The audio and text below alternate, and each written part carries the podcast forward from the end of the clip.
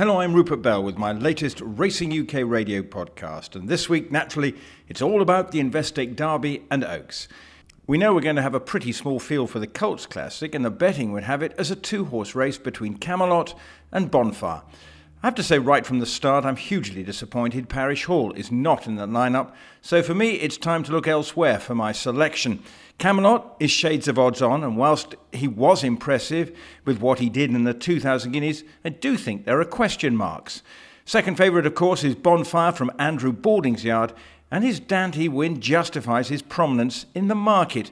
Bonfire is not the most straightforward of horses, it would seem, and for Andrew Balding and his team, as he told Mike Vince, the build up to the biggest flat race of them all is never easy. It's a fair bit of pressure, Mike, because um, you're just always just hoping nothing goes wrong between now and then. Because even the smallest little issue, a bruised foot or something like that, can can cost you the race. Um, so we'll just be, if you could wrap them in cotton wool, you would, but uh, you just got to treat them as normal and, and hope nothing goes wrong. But this is really what it's all been about for months, because I know even in defeat on French Fifteen, Frank that formed nicely for you at Newmarket. You've always hoped that you'd come to this day with a, with the horse and a major chance in the Derby, haven't you? Well, absolutely. We've always thought he was a high caliber horse from literally the first day he ever sat up sides. So, um, and you know, this is the race that we all want to win, uh, and particularly his owners and Highclere and uh, everyone involved with the horse. We, we're looking forward to the first Saturday in June, in the hope that he could be good enough, and he certainly looked it at York three races. Is that you know this will be his fourth race?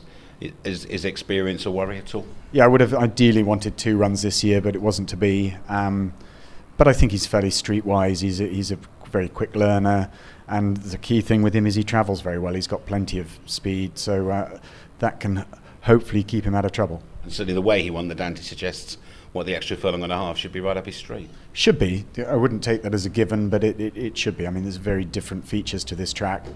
Um, there's a stiff climb through the first uh, six furlongs, um, and then they tend to step on the gas from a lot earlier out than than at other places. So uh, we'll, we'll, just see. I, I, I, hope he stays, and I think he will, but uh, it's not a given. A note, a note of caution there, but that is always the debate before the Classic. And looking through the rest of the likely runners, I suppose you'd have to say, is the betting suggests, that Main Sequence is the one to be taken seriously. However, I'm going to suggest Rugged Cross as a possible each way selection.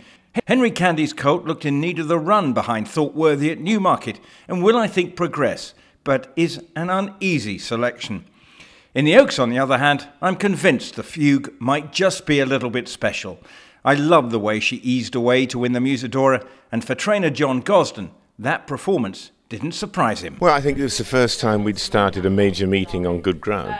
And I think what's happened this year, we've had exceptional climatic circumstances. No need to tell anyone in this country how wet it's been through April. It was dry through January, February, March, and then rain and rain through April into May. So I think it, I think a lot of the horses suddenly you see what they're capable of when they get on ground that they can handle, and she's uh, one of those cases in point. And the step up in trip from the Guineas was obviously, a, would I be right to suggest, was a factor in that as well? Yeah, I think that the trip is fine, and we hope she goes further. Her mother was only touched off her nose in the Ribblesdale when they ran it at York when I trained her, and she was a gutsy staying filly. So hopefully that comes through. And uh, the only thing she wouldn't want to see is the return of uh, heavy rain. If I suggested it looks a wide open Oaks, and if you're looking at the Oaks and the Derby, the Oaks looks a far more open classic. Is that fair? Well, obviously you've got Cam- Camelot who's odds on, and that, and so he should be.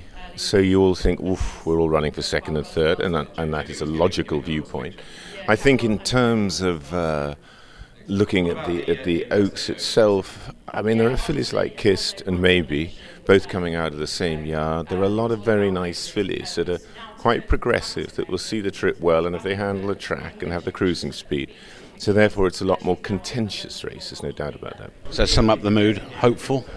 Always. No point coming to these races unless you're hopeful plus.